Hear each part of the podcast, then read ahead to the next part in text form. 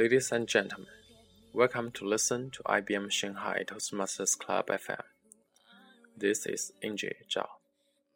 Today, I will present you a Project 3 speech given by Sherry Zhang. In this speech, Sherry will lead you to review a general picture of Disney's cartoons. If you like, stay tuned. But I cannot fool my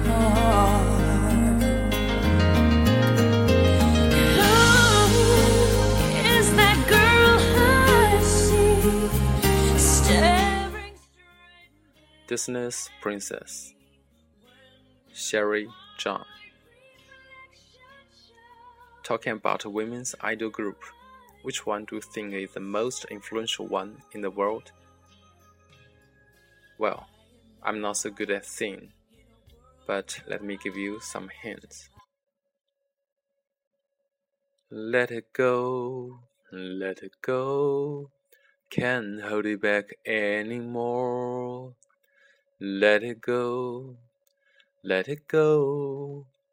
Turn away and slam the door. Let it go, let it go.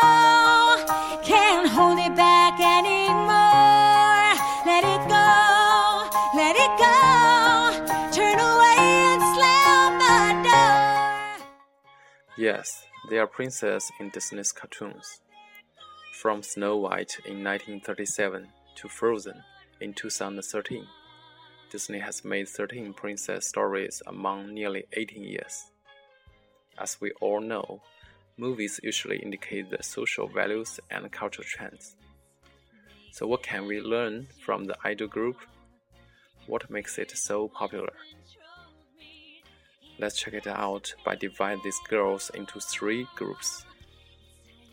The first type includes Snow White, Cinderella, and Sleepy Beauty, who are pretty, innocent, perfect, but a little bit boring, totally passive and vulnerable to any attacks, just waiting for Prince to save them from miseries.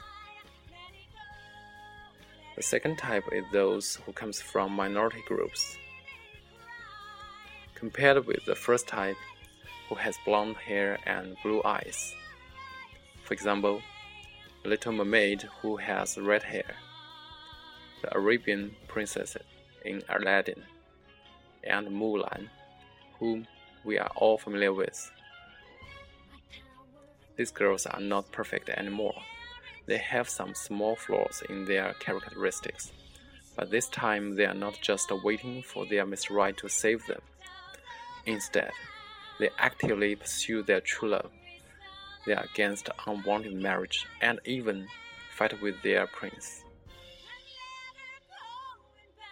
The third type is largely different from the two types above, because their stories are not only about love, but also about their dreams their passions, and their self identifications. The most obvious example is Frozen. This film is mainly about the relations between two sisters and how they let go restrictions mentally, realize their own powers, save each other, and be themselves eventually. Ironically, this time the prince turns to bad guy we can see from the three types that Disney's princess stories have chronically accompanied with the development of human rights, especially the advancement of women's rights, status, and values. That's the main reason for the popularity of this women idol group. As we mentioned before, that mass media usually represent the mainstream value of the society. So when the American girls are enjoying Disney's princess stories, what are our girls watching? Some alien guy from a star? Some dramatic imperial stories about a man and his several wives? The difference, I think, tell us that although we have made a big step on improving women's rights. We still have a lot of work to do to catch up with the forerunners. For ladies here tonight, I'd like you to ask yourself Are you willing to let your girls suffer the same pain of discrimination you have already experienced? For gentlemen here tonight, your question is Are you happy to see your sweetheart, your cherished daughters, struggle in some poor relations with the fear of being abandoned? instead of developing their own strengths and being independent? If your answer is no, then think about what you can do from now on. Let it go, let it go.